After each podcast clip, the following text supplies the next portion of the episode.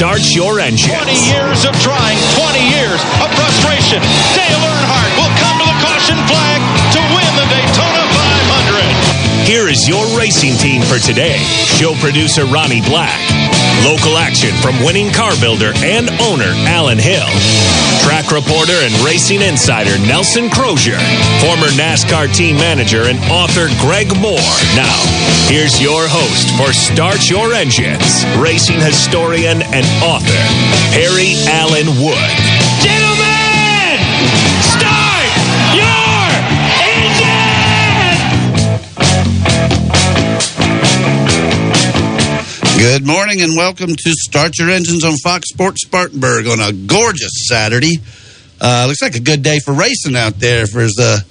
Any going on around here? Oh, yeah. We got local racing going on. Good morning, Alan. Good morning. Good morning, Greg. I'm glad to be here. It's June. It's hot. It's hot. Good time for racing. Good time for racing. And must be a pretty good time for winning, huh, Alan? A little bit. Well, let's get right to that part right off the bat here. Last Saturday night, how'd that go? Cherokee Speedway. Cherokee Speedway jumped out front. Led by every lap, and took home the win that night. And then messed around, went back last night for the Gracie Smith Memorial race last night. Drew rear of the field, but somehow or another, the track was kind of a little bit dry, and it took a driver that could get around the racetrack. And we messed around, won the heat race, got to start on the outside pole again, and went down the back straightaway on the first lap, and led that lap, and went on and went again. Can't do no better than that. I love the way he says they messed around. Oh, they messed around. Yeah. He said that for about 2 years now. Well, we messed around and won. Messed around. Yeah, messed around. We had a new car. We didn't have a Lee Springs. No, it's our new car. It's a Lee Spring car. We more or less want to take it to Travis Rest or Harris. And they hadn't got us on the schedule over there yet. So you got the unfair advantage. What's that? You got NASCAR knowledge and all the tricks of the trade. And anyway, I know your car is legal because they check it all over. Y'all just too good. Sometimes you can be too good. Got a good driver. Got a good driver, real good driver. Danny Pesnier is the driver, and we're talking about the 25T. What are the sponsors on the car? Give them a shout-out. Well, we got Mr. Wilson Construction Company. I didn't know that was Mr. Wilson. Yes, I didn't put two and two together on that one. Put two and two together there, and then we got on the other side over here. We got Davis Diesel Service, Jeff Davis, good sponsor, been with us for about 4 years, and then we got Bobby White Body Shop down here in Roebuck, South Carolina, and Bobby's been with us ever since the beginning, and Bobby's a real good one. I'm telling you, sometimes whenever you get, how you get in that little bind sometimes when the luck ain't going your way, Bobby steps up there and says, hey, what's it going to take? And that's what we're going to do. Well, you also have Fox Sports Spartanburg, although the decal may be gone. We got to get you another one, but we're backing you all the way and obviously give you a platform to say whatever you want to say on Saturday mornings. And we appreciate you being a part of the show, and it really makes it better or more enjoyable when you come in and talk about a win, much less come in and talk about two wins. Well, it's either I'm either coming in here talking about winning or I'm going to have to be working on my race car a lot. You notice how clean he looks this morning? Sometimes he comes in here and he looks like he's been rolling around on the backstretch or something, but he looks nice and clean. Of course, you woke him up at 5 o'clock this morning and made him get up and take a shower. No, it was 6:30, but I would like to touch base with people because... first thing to make sure I'm awake and thinking I go and be able to make it or not. Well, I'm going to call you. We got through racing last night. It was about 1:45, 1 o'clock. So I'm going to start returning that phone call at about 1 o'clock. I'm going to say, Greg, I just want to let you know we won last night. Hey, you call me anytime. And if you had trouble, like I told you, though, as good as y'all run, I always look at you and say, well, we run third. And I would look at that and I said, I ain't going to get it. No. Well, number one, 2 o'clock. They do a good job. They do a real good job. They do. And 2 o'clock this morning, I was watching the Far Country with Jimmy Stewart and Walter Brennan.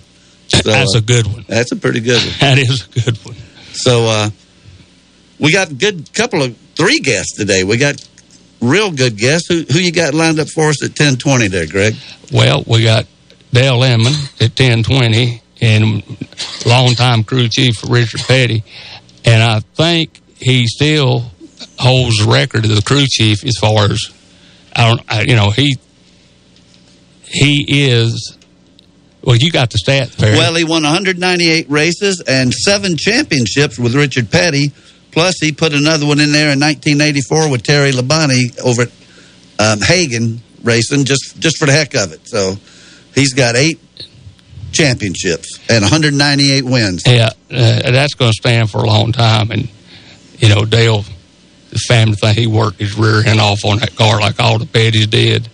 And no doubt he is number one. Well, we talk a lot of Abraham sometimes. I said, Dale said, you might be the best. Well, he could be. It's hard to say, but because different time, different place. But both of them got real good credentials. But Dale's is in a class by itself, so we're going to talk to him. Then at 11 o'clock, you've got us, gentleman here. I had to look his name up because, Greg, neither one of us could pronounce it now. My phone just timed out on me. It's Neil Golkis, who was the senior director of marketing, and you say he's probably the president by now, but at Homestead Speedway. And they've got 2 races today and 2 races tomorrow. And honestly, I didn't realize until I picked up the paper this morning that Junior's running in the Xfinity Series. I didn't know that either. Yeah, he's driving number 8. I assume it's for both days. Now, today, we'll go into the schedule later, but they've got Xfinity and trucks today, and then tomorrow they got Xfinity and Cup. So 2 days are pretty good, full of racing. And if I make this comment, Homestead, I never got to go there. We never raced there. But Perry had spent some time down there, and Perry got to see this is what's going to make this good. Perry saw the progression of the racetrack.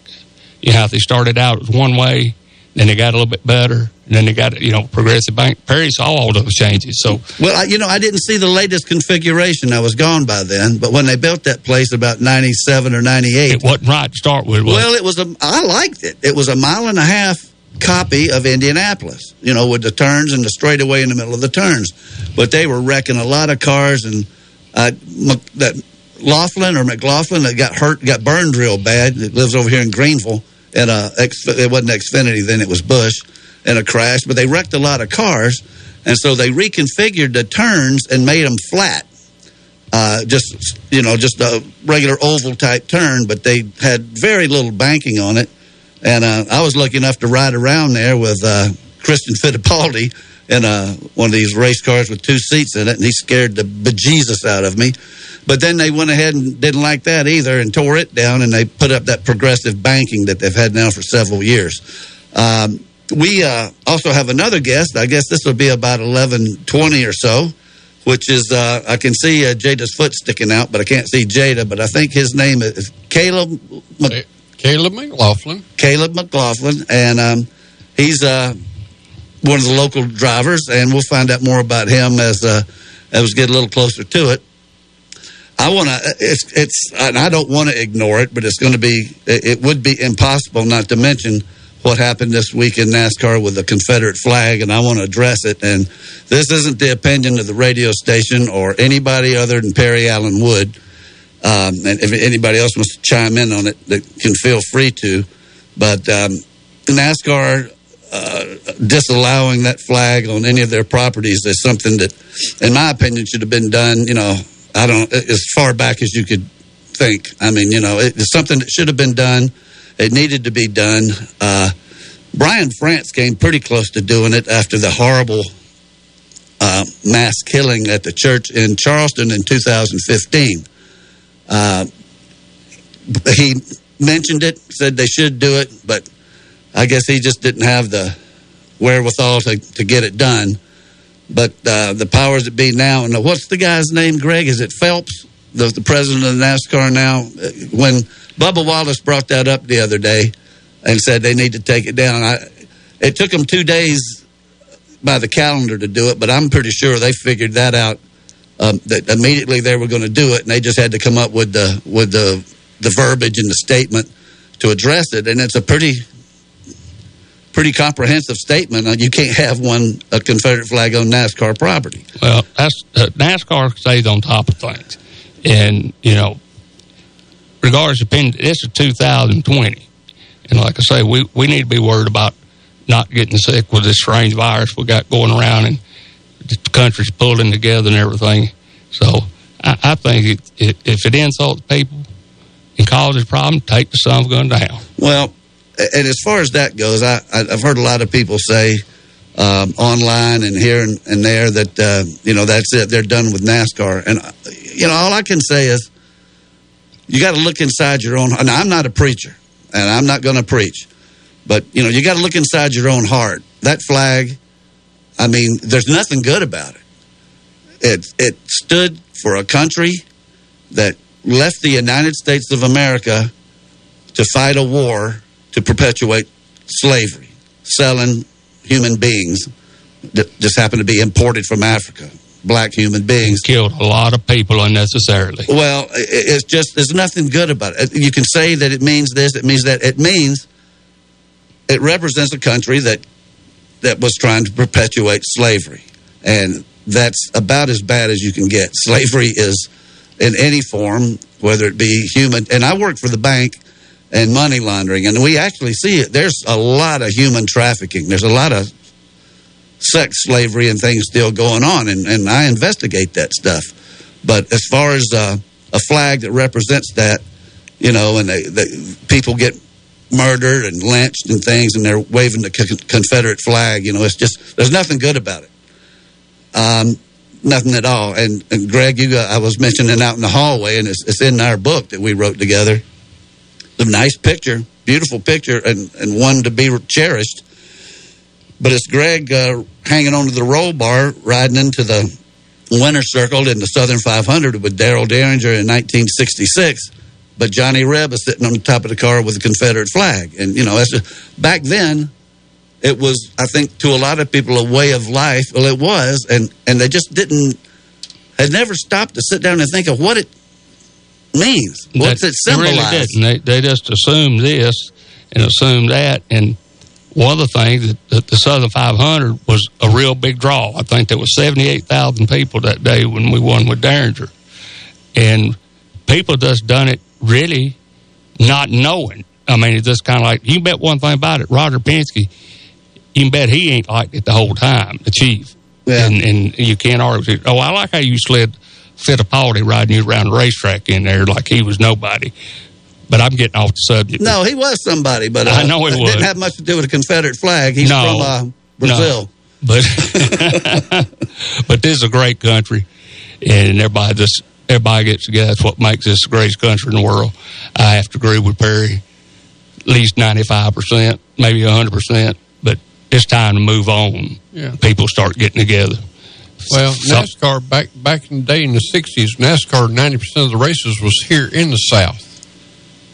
We didn't picture too far off. Right. So it was just a symbol of the South, a Rebel 300. And NASCAR was born in the South, I'd say. Yeah. That's part of it. And they didn't have a big flag with a mason jar full of whiskey or anything they could fly, so I guess they picked the Confederate flag as their symbol. But and it wasn't a symbol of NASCAR. NASCAR's had their own logos and everything. But anyway, I just wanted to bring that up. It would be ridiculous not to state my opinion as host of the show. I am very pleased that I haven't had too much pushback on this, because there's not much to push back. There's not much argument on the other side, if you ask me. And so let's all move on. Let's love each other. That's the way it's supposed to be. And enjoy some good racing. And we got some good racing. We got a lot of results to talk about. We've had 2 races since last week. And who'd you say? Nelson. Nelson won again. Nelson picked that 4 car. Harvick. He picked Harvick at Atlanta, and Harvick won that race. And then when they ran again under the lights at Martinsville. And speaking of the Confederate flag and the guy that brought it back to NASCAR's attention, man, I was yelling at that TV. If you saw the end of that race, Bubba Wallace was passing him as fast as he could get to him. from about 16th or 15th and during that last 30 laps or so. And he got to Jimmy Johnson in 10th and got up alongside of him one time and just couldn't quite. Jimmy didn't give him anything. And he's nobody's going to give him anything. And so he finished 11th. But he had a good run and started well and got a lot of press. I think he was on Good Morning America Thursday morning with Robin Roberts. And he's... in fact, I don't know how much Dale Inman still has to do with the team, but I know... the Petties have got to be proud. You know, the last time we talked to Dale Inman, I think it was when we were at Holden Marines and we did the show sitting in a boat out in the parking lot, and we talked to Dale Inman that day, and I think that was shortly after Bubba Wallace had finished second or third in the Daytona 500 in his first time out. I mean, Austin Dillon wrecked him going into the third turn, or he might have won that race, but. Can I say one thing, Perry? Yes, sir. Go ahead. We got about a minute. It's just like the deal with Danica. Danica's a woman. She could get the job done. You know, she got picked on because, you know, she another deal about male and female thing. If you can get the job done, mash that gas pedal, it don't matter who you put in. It don't matter his color or anything. Bubba Wallace gets the job done. He won 2 truck races. That's right. He's a winner. He's a winner. Any way you want to look at it. And if he can get the job done, I want somebody sitting in my car that mashes the gas pedal, and he's one of them. So that's about all we need to say about it. That's exactly right. So what we're going to do right now is we're going to take our first break and come back and talk to Hall of Fame mechanic and crew chief Dale Inman. You're listening to Start Your Engines on Fox Sports Spartanburg. Want to talk racing with the guys? Call the Sign Force hotline now at 864-468-1400. Start Your Engine returns in a moment on Fox Sports 1400 and 98.3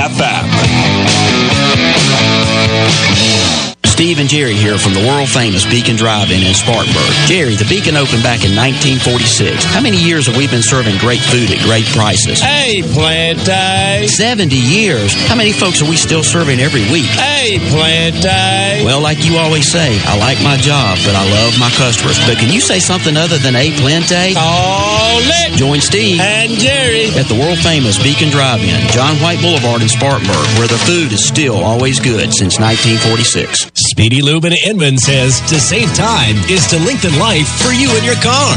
Let Speedy Lube, Asheville Highway and Inman lengthen the life and performance of your vehicle. Speedy Lube offers professional ASE certified mechanical service for your car. Be it an oil change, AC work, tires, brakes, front end, or any type of major or minor repair. Trust Speedy Lube in Inman. Open weekdays from 8 till 6. For fast, fair, and friendly service, visit Speedy Lube, Asheville Highway in Inman. Fox Sports 1400 now has an app. Like mozzarella sticks? No, it's an app for your phone. My phone is hungry? Okay, so for the rest of you, download the Fox Sports 1400 app today with our elite audio text line. Just search Fox Sports 1400 in Google Play or the App Store. Download our app today by searching Fox Sports 1400. Man, I need a new car, but I have no idea where to look. Have you tried Impex Pre-Owned at Bowling Springs? Pre-Owned? I'm not looking for something with lots of mileage on it. That's why you need to go to Impex Pre-Owned, because they have a huge selection of new model cars and trucks with low mileage. Well, that sounds great, but I got to stick to my budget. And that's another reason why you need to check out Impex Pre-Owned. New model cars with low mileage at thousands less than you'll find anywhere else. Call Yvette today at 864-327-9297 or check out impexpreowned.com. Impex Pre-Owned, quality used cars made easy. Get ready for a slam dunk during the Nissan Now Sales event at Greer Nissan. It's Markdown Madness, and you'll score big with huge savings and low payments on all your favorite Nissan models. Get in the zone in an all-new 2020 Nissan Sentra for only $129 per month. Take your pick. You can drive a 2020 Nissan Altima or Rogue for only $199 per month, or score a new Titan pickup and save up to 30% off. Get big savings on our large selection of used vehicles, too. And if you need credit, come and get it! Bench those high payments and slam dunk on savings during the Nissan Now Sales event at Greer Nissan today. Low prices, big selection. passion and committed to quality customer service. Come see us on Wade Hampton Boulevard or shop online at careernissan.com. Call 864-479-1197 for more details. Are you sick of all the cookie-cutter, boring barbershops? If so, you need to visit the Iron Spur Barber Company in Hillcrest Shopping Center. At the Iron Spur Barber Company, professionalism and customer service is their top priority. Owner A.J. West makes sure that every customer gets exactly the haircut they want when they sit in his chair. So if you want to get your hair cut like you like it and in a fun, man cave-like environment, then give A.J. a call at 864-466-5289. The Iron Spur Barber Company offers military and first responder discounts, and everyone is always welcome, even Clemson fans. First-time visitors mention this ad and get $5 off. Call for an appointment today at 466-5289. The Herd with Colin Cowherd. Weekdays from noon till 3 on Spartanburg's Fox Sports 1400. Now on FM at 98.3.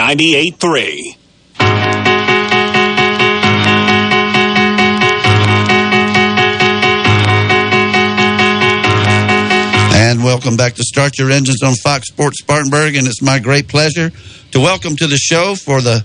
I don't think we had him on last year, Greg. You must have lost his phone number, but it's great to have him back this year. Hall of Fame crew chief Dale Inman. Good morning, Dale. Good morning to you. Hope everything's well. We're doing great, and we hope you're doing well. Yeah, as well as could be expected, I guess. Well, one thing about it, it's hot. It's June, so we know about that. It's normal weather. But anyway, there's no doubt, Dale, over the years, you just meant so much to sport. I mean, your record is unchallengeable. I was fortunate enough to be one of your friends. Took a lot of water off your truck to carry to Bud. I know that, but oh my goodness, Bud loved the level cross water. We threw up the racetrack trying to get unloaded off the truck, and he was looking for the water we brought in the cooler, and we found that stainless steel cooler. It fell off of a truck in California when we was going to the racetrack at Riverside. And picked it up, and I don't know how many years we carried it, but it was Bud's favorite. He loved that water. It was some good water too. It must have been good water, as many races as the Petty's won. Well, like I say, they had it, and I finally told Eddie, I said, "Why don't we start toting some water?" Well, about that time we had some ice chests and stuff. He said, "That's a pretty good idea." I said, "Well, save a little bit of footwork on me and that sort of thing," but. Yeah, those were the days I think back. You started back when everything was just a stock. I never forget, you always talk about a trip you and Ken Mider went from Roundaman to the West Coast with the backup car and drove it. I love that. That was me and Maurice instead of Red Miler. But it was me and Maurice. And, of course, on that deal, Richard was supposed to go, but he had... out in the yard trying to walk on his hands. Instead, he hurt his shoulder. And the deal was Lee had a 500-mile race in Trenton on Friday, and then a NASCAR scheduled a 500-lap road course at Riverside on Sunday, so we had to split what team there was up. Of course, I wasn't getting paid. I was still about 21 years old, but I thought I was still a kid, and me and Maurice took the car to Riverside, California. I remember that was... Y'all drove the race car? We drove the race car from Level Cross, North Carolina to Riverside, California with enough stuff in it to run a 500-mile road course. We got it qualified. I think there were like 60 cars there or something, and Marvin Porter qualified his car about 50th, I think, and he qualified ours 4th, so we must have had a pretty good car, and then Lee flew out, no practice, and finished 4th. And I guess one of the reasons we had to go, and this is according to Lee at the time, him and Jack Smith, which was from that Spartanburg area, right, was running second in the points. And Lee said, "Jack, if you don't go, I won't go." But Jack said, "I'm going." So Lee had to go to protect his points, and which he won the championship that year. And I think Jack finished 3rd and Lee finished 4th. And then, of course, we loaded what we had up, put the headlights back in it, one tail light, and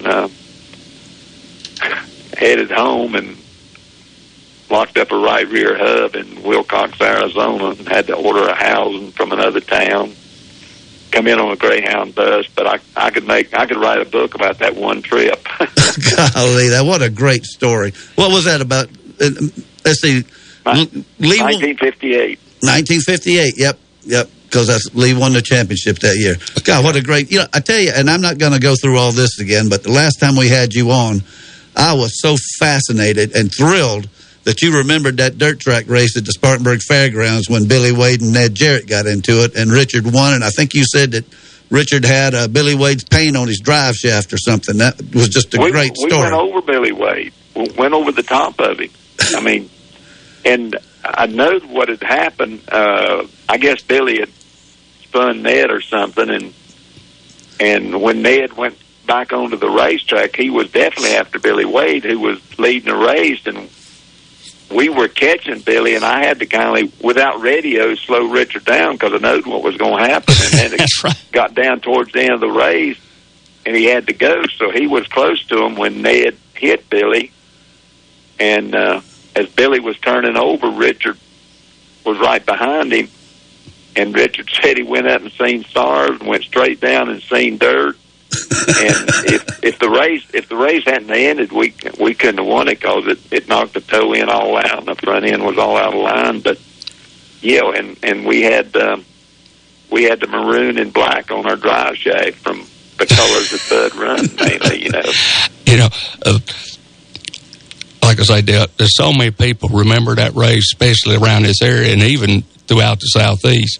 But there were so many people because, Richard Petty was in it and all the big names and Billy was up and coming and Pierce and everything. But people were hanging out of the trees. Me and Perry, I was real little. And me and Perry were standing on what truck? We were standing in the back of your daddy's truck with the Jarrett boys. Right. Yeah. With Dale and Glenn Jarrett. With Dale and Glenn Jarrett. When that wreck happened, I never saw them again. They took off. Well, anyway. But Dale, do you think Richard would remember that? Yeah, I'm sure he would, but, me and Richard did a radio show. We did a program together today this Wednesday, for a magazine. They must have took 1,000 pictures of us in front of a 72 Dodge that they had restored. But I brought up the fact that one day me and Richard took a convertible to Martinsville. I mean, not Martinsville, but Asheville, Weaverville for Johnny Dodson to drive, and somehow he got messed up and didn't show up, and Banjo come to watch the race, and we put Banjo in it, and wound up running second. Richard didn't remember that, but Lord have mercy. I told him to get his books out and look it up, but he remembers a lot of stuff, and most of the time, he sees a little bit different from what I did, and we talk about it. But Lord, the good memories that we have from all these places, Spartanburg, Greenville, all down in that area, and Asheville, Weaverville, and New Asheville Speedway, and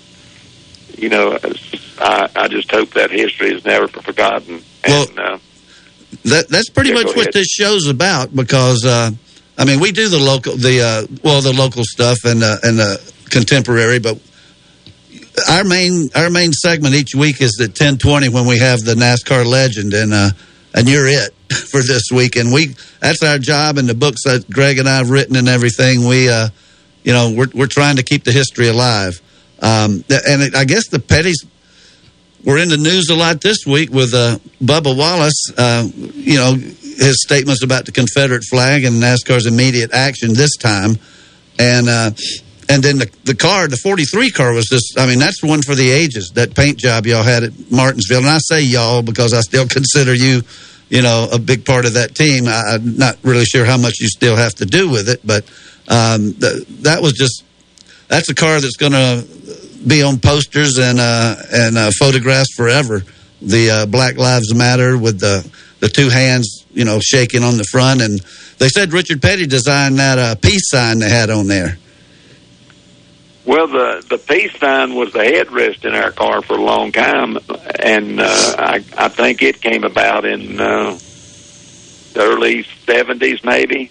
And Richie Bars was the one that really designed that. He was one of our great fabricators that come out of Petty Enterprises, and I still talk to him on the phone once in a while, and he still remembers these old stories. But, yeah, but that was the I guess Seattle's trying to do that deal now, but I don't know what's happening to the world. But you know, during the times of the 43 and the day-glow orange and the blue, I mean, and Richard never put his name on the race car at that point in time. He said, if they don't recognize the number and the paint scheme, then I don't need to put my name on there to bring him up to speed. But, you know, what a great run it was for Richard Petty Motorsports or Petty Enterprises, whatever what you want to call it, all those years. And every time I see a parts truck or a baseball player or a football player or anything with 43 on it, it kind of relates back to that. And, of course, Brad Daugherty, the great basketball player, right, went through college and the pros with 43 because somewhere when he was real young, Richard took time to talk to him at North Wilkesboro, and he never forgot it. So the number just means so much to us, you know, all of us that was involved and still the people that are involved and respect the number. That's right. We're talking to Dale Inman, Hall of Fame crew chief of 7 championships, and I guess just to prove the 7 championships weren't a fluke, you went and did it again with Terry Labonte in 1984. Yeah, that was kind of big, I guess, you know, and it was just the trend of times and everything, and it was big, but it was just something that happened, and we was real fortunate to have real good people, and we wound up winning a championship, and it wasn't decided till the white flag at Riverside in '84, and it was a big deal for me and my family, and it was big for Terry and his career and Vance to do it. And of course, I think 12 years later he won it again. Think of that spread for him, right? You know? Yeah, there's no doubt about it. Dale Inman and Maurice Petty and Richard and Lee. I mean, all y'all guys, and y'all didn't have very many. And I will say one thing, when you're working with your family members, which, of course, Dale knows I've done that too, sometimes you don't quite get paid enough, but that sort of happens in racing. But no, Dale went out and done wonderful things. And I tell you one thing, Dale Inman, nobody messed with him, Roger, and one of the nicest people in the world, but he'd let you know who was under control. You know, I hear that a lot, and I don't see that part of it, but that I think, yeah, we. But Bud was so much fun to be around, and he had a passion for racing, you know, and I know me and Richard and Glenn and Eddie Wood scheduled to go see Pearson in his later days, and we stopped and met Bud at the Peach Blossom. Yep, the Peach Blossom. And Greg, you might have been there, I don't know, but they said, now Bud sits there, and I said, Bud, I want to sit in that seat, and he let me sit in his seat that day, and we ordered, and he got on to the waitress because my food didn't come quite as quick as his, and what a treat that was. And then, of course, we went on down and seen Pearson, and you know, we got, as we was coming in the door, Pearson seen Richard in his later days and recognized him. And I know Richard respected Pearson as one of the true great drivers of all time, you know, and the record they have together, were like running first and second to each other 60-some times. 63 times. And I think Pearson beat him by one, and just think of what record the other one would have if it hadn't been for each one of the others. So, well, there's a quote somewhere where they asked Richard Petty who the greatest driver was, and he said David Pearson. And they asked David Pearson, and he said, "Well, I can't argue with a king." He said, "I agree with Richard," or something to that effect. Yeah, and that was just that was Pearson's dry humor. You know what right. I mean? And but it, and you know, they had the record coming to the checkered flag at Daytona, and it never was a big deal about that. We just went on and raced again, and they never was like buddies, but they really always respected each other and did and still do, you even after David's passing. Well, you know, in my opinion, that's the greatest finish in NASCAR history. Oh, no doubt about it. I mean, you got the Cale Yarborough fight and everything, but with Pearson and Petty on the last turn of the Daytona 500, how can you beat that? No, they were the two greatest names in the biggest race. Yeah, an announcer says, Richard's going to spin across and going to win it spinning. And the only thing was, they stopped, and somehow or another, Pearson's car kept running. Well, he also bounced off Joe Frison on the pit road, or I think he'd have hit the pit wall. But, Dale, we're getting towards the end of our time here, and, gosh, we could talk to you all morning. But since you got in the Hall of Fame, I think you were in the class of 2012, how's that changed your life? You have a lot of people tugging on you to be here and be there and sign this and sign that. You said you just did a interview like Wednesday for a magazine. Yeah, you know, when we was doing our thing, if you want to call it that, there was no such a thing as the Hall of Fame, and they probably, I don't know how many of our races was televised. A lot of them wasn't, and I'm not even sure they had radio on a lot of them. But it was just the love of the sport and everything, and of course. Over to the museum at Level Cross, a lot of mail comes in for me to postcards to sign and stuff like that, and I get a lot here at home. And in fact, I signed some cards this morning. I already got the mail, and I got them back in an envelope and ready to send back. It was from Florida, and but it's been a long ride, and I've seen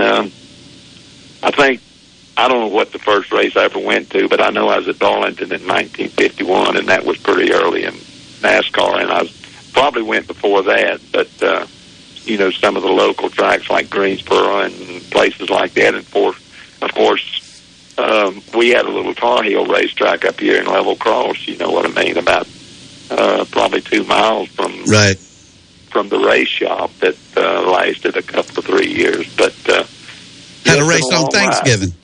Y'all had a race on Thanksgiving there one time. Yeah, and I think they had 3 races up there, and I think maybe Pascal won 2 of them in our car, and Richard won the other one. So yeah, it's a lot of good memories. A lot of good memories, Dale. I'll say one thing: not only you were the best, but you've done one of the nicest people that was ever around racing. And I remember you first time I kind of come around, Dale would pick at me a little bit. I couldn't wait to go to the next race just so Dale could mess with me. You know what I'm saying? But anyway, Dale, we can't think enough. I do remember Bud, and of course, Red Myler came to work from Bud from our place, and you know what a great friend he was of ours. But I always tell people this: I thought I could get on to an inspector during a race till I seen Bud get on to one, and it was fun to watch. But Dale, we're up against the clock. Thank you so much for coming on the show, and hopefully we can have you maybe before then, or we're at least going to get you next year. I know you're busy, but we're up against the clock, and I can't thank you enough. But we got to. Well, I appreciate the time, and if we're round and healthy, we'll try to do it. Okay. Well, you just keep drinking that water, and you'll be healthy. I think that's it. Okay. We appreciate you. Thank you, Dale. Thank you so much for coming on. Thank you. Bye. Bye. Well, that was a great Greg, Dale Inman, and he. He's just such a wealth of knowledge. I tell you what, let's go to a commercial break right now because I got to answer the phone. I hear Nelson calling. You're listening to Start Your Engines on Fox Sports Spartanburg.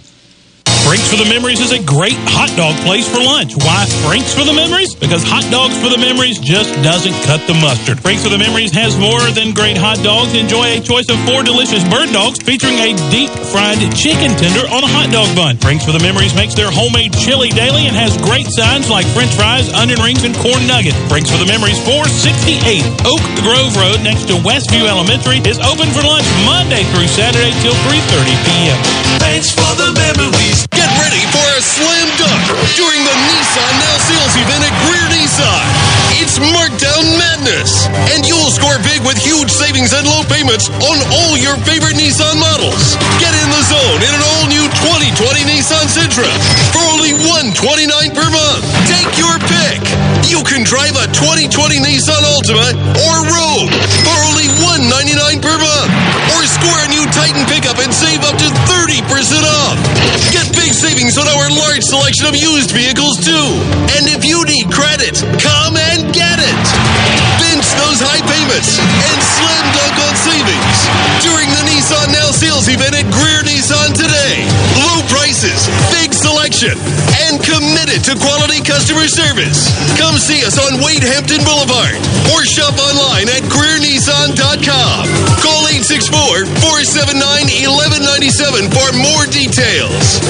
Your Complete Car Care Center is Par 3 Automotive in Boiling Springs. Par 3 Automotive can take care of your vehicle in a hurry. Whether you need an oil change, new tires, alignments, or anything in between, they have you covered. When it's hot outside, let them check your air conditioning. They specialize in maintenance and repairs, big or small. If you need your oil change quickly, ask about their express oil change. Stop in at 1930 Boiling Springs Road or call for an appointment, 864-599-5900. That's Par 3 Automotive, your Complete Car Care Center. Make Phillips & Long Fuel Chesney your source for propane in Spartanburg County. They offer propane for hot water heaters, cooking, and heat. They can fill your grill tank and get you ready for grilling season. Not only do they sell propane, but they sell a large variety of propane accessories such as grill tanks and other appliances that run on propane. If your propane tank is running low, call and they'll have it filled within one business day. Call them at 864-461-8511. That's Phillips & Long Fuel, located at 421 South Alabama Avenue in Chesney. It's easy to jump on the internet and search for financial information. But what happens when you run into conflicting articles and need to separate fact from fiction? That is where Trent Lancaster can help. Trent is an investment professional at Janney Montgomery Scott, located in the Spartanburg office, who will take the time to answer all of your investment questions. He can help you develop a personalized financial planning strategy with the flexibility to adapt to your changing needs. Trent can also help you with estate planning, setting up trusts, income for retirement, and legacy planning for the next generation. Call Trent today for a complimentary portfolio review by calling 864-585-8282. That's 864-585-8282. Or visit TrentLancaster.com. Janney Montgomery Scott, LLC, member FINRA, NYSE, and SIPC. The Dan Patrick Show, weekdays from 9 to noon on Spartanburg's Fox Sports 1400, now on FM at 98.3.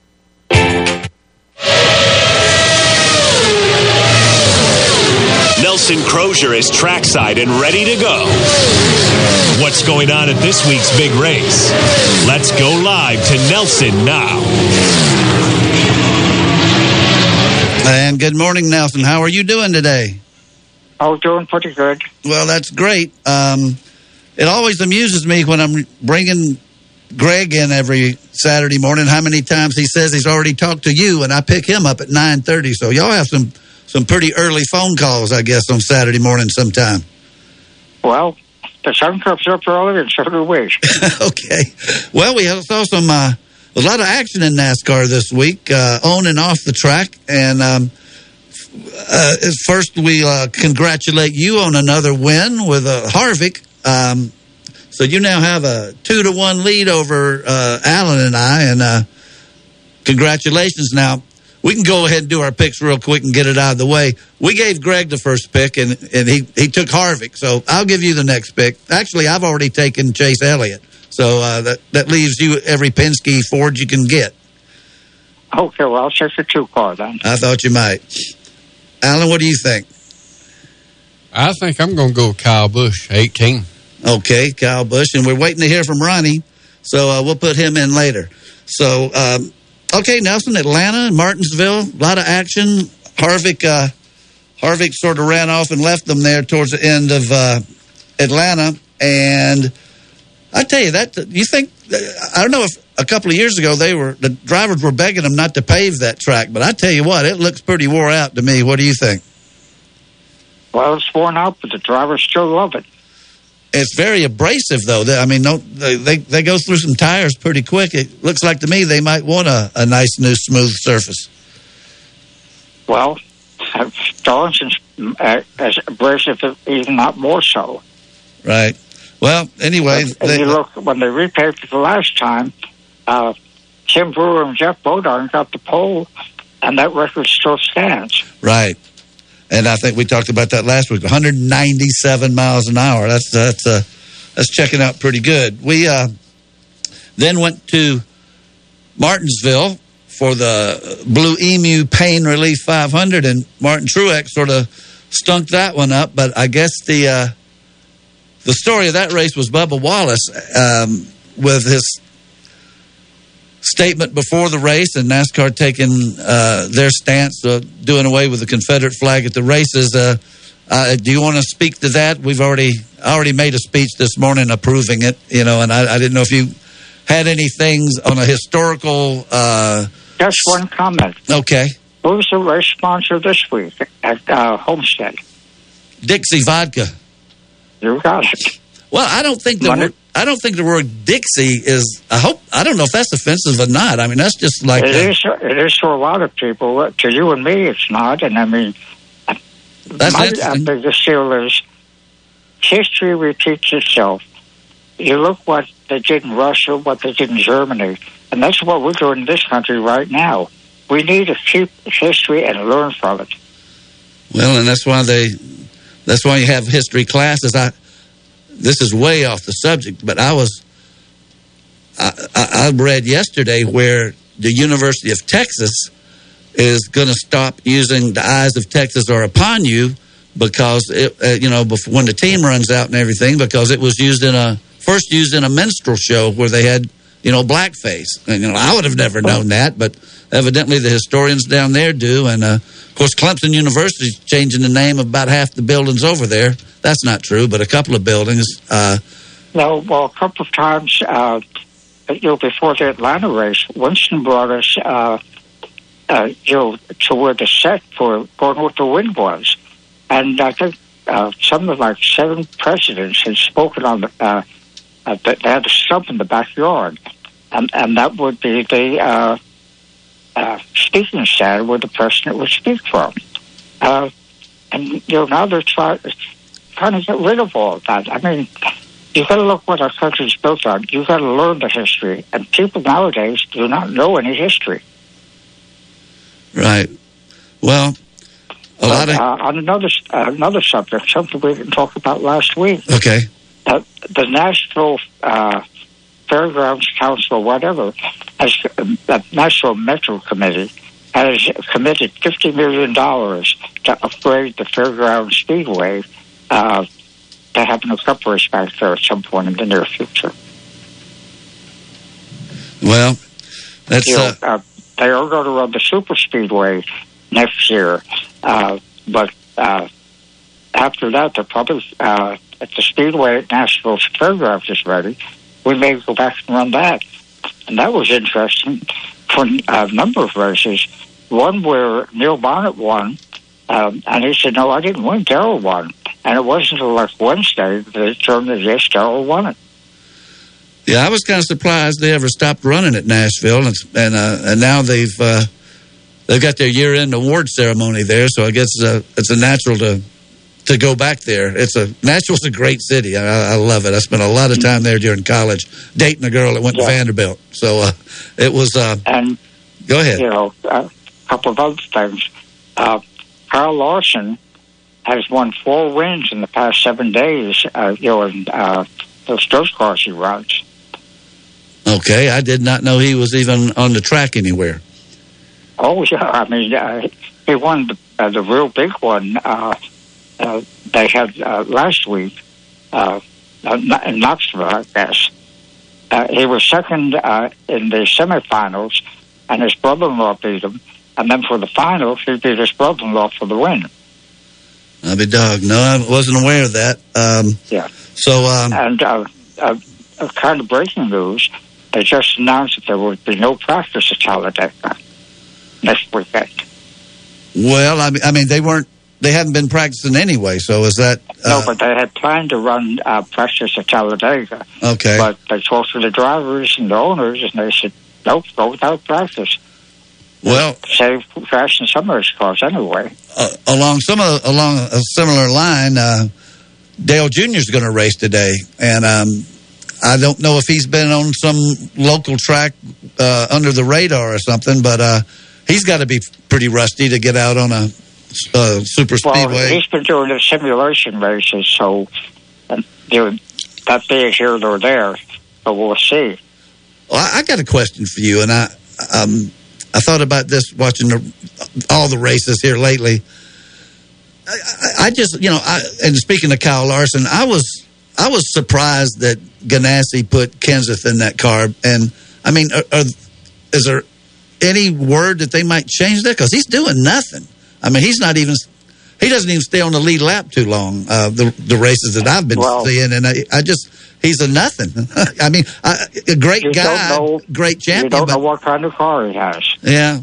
Well, I don't think Kyle Larson would have been back there. I think he'd have been finishing a little better. No. Yeah, I think Kyle Larson, if and when he comes back, will be in a top-notch ride. Do you think he'll get back? It's hard to say. I think when everything blows over, somebody's going to pick him up. Yeah. Well, we just heard from Ronnie, and he's taking Truex. I'll throw that in there. So we got all our picks, and Alan's daughter's here, and Jada has picked Hamlin. So,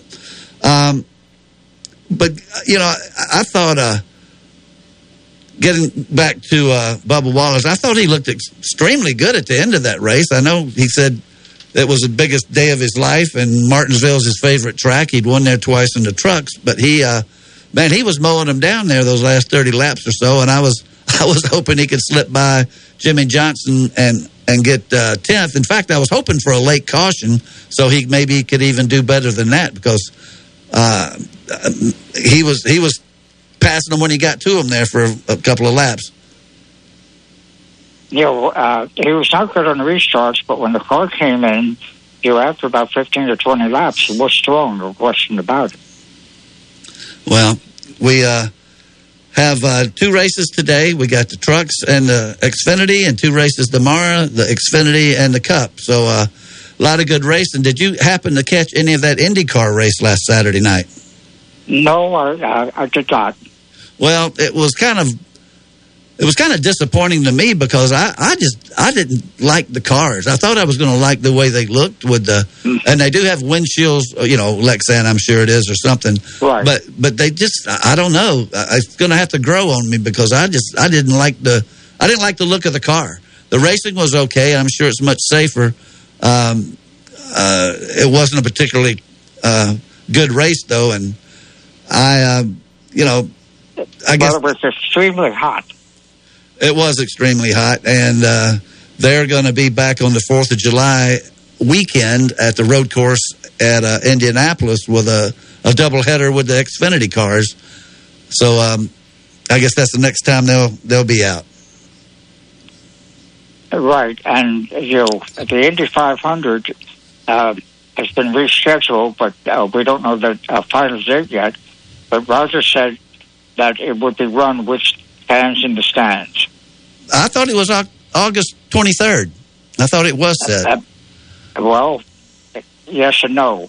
That's a tentative date, but because of the COVID virus and whatever, it may run even later than that. Oh, wow. Greg, you had something? Well, yeah, I mean, the NASCAR is brave enough to step up late and do this stuff, and I can't wait to start seeing fans in the stands. And I'm like, Perry, I don't like the looks of the champ cars, you know, with the windshield and stuff. But that was one thing, if I could talk to us about a change with all the dry starts, you know, nobody practice and everything, it would help us old folks if NASCAR would just have a midway stop. In other words, because they're short, you know, instead of with everything going on, the stages are getting pretty confusing. So they are. So if they was maybe done one at midway, you know, like they used to pay a lot of money at Charlotte to lead the midway lap, maybe that would be a little less confusing. I know that's not really the topic right now, but the topic's what you make it. Well, anyway, I think that would help it. Okay.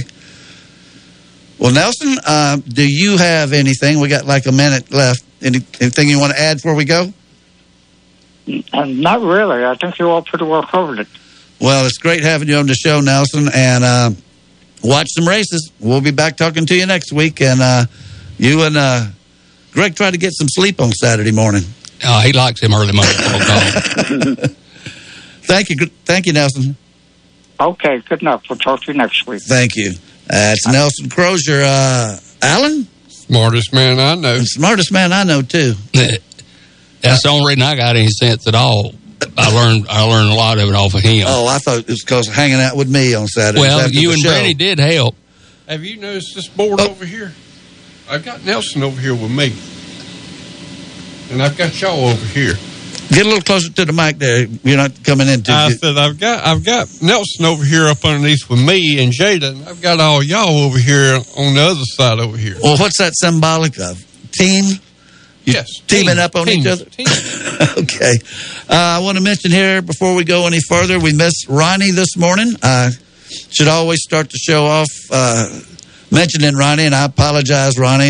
We had some other things to talk about, and Jada just dazzled me with her beauty, so I forgot that we didn't have Ronnie again this morning, and Ronnie's feeling a lot better, and he's going to be hopefully joining us one of these days, but he's always a part of the show, and he texted me in with his picks and gave me a bravo on my Confederate flag speech, so we have heard from him, and he's a part of the show. I also want to, before we go to our break, thank Lanny McKinney for all he does for us, for the maintaining the Bud Moore Engineering website and our Facebook page and putting our podcast out there. Lanny does a great job, and we don't ever want to forget him, and we won't. So we're going to come back after the break at the top of the hour, and we're going to go to Homestead Speedway and talk to a man who's probably pretty busy this morning. I'm surprised you could get him to come on the air. He must have delegated some stuff. That's Neil Golkis.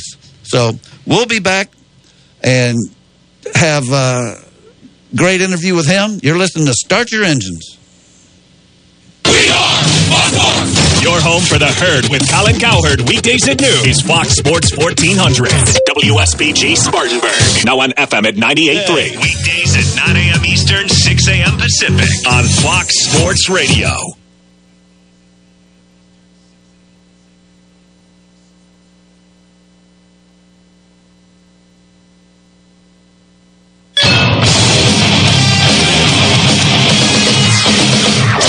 Sports trending now. This report presented by Geico. Geico has introduced the Geico Give Back, a 15% credit on car and motorcycle policies for current and new customers that last your full policy term. Visit geico.com/giveback for info and eligibility.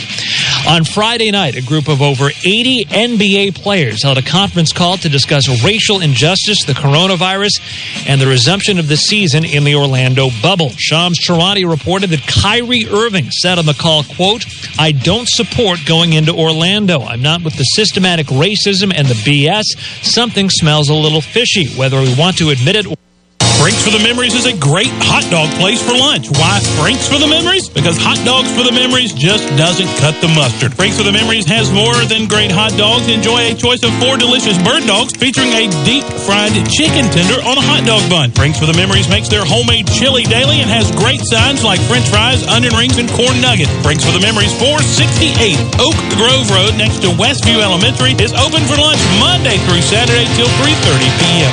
Frank's for the Memories. Business owners, have product or material you need moved, shipped, stored? Upstate Logistics in Spartanburg has the expertise in transportation and warehousing you're looking for in Spartanburg County and beyond. For over a decade, Upstate Logistics has provided businesses with storage and logistics services, including inbound and outbound rail shipments. Upstate Logistics, proud to be a part of our community, serving Spartanburg County and beyond since 2005. Upstate Logistics, keeping your business and inventory moving forward. To find out more, visit upstatelogistics.com. That's upstatelogistics.com. Speedy Lube in Inman says to save time is to lengthen life for you and your car.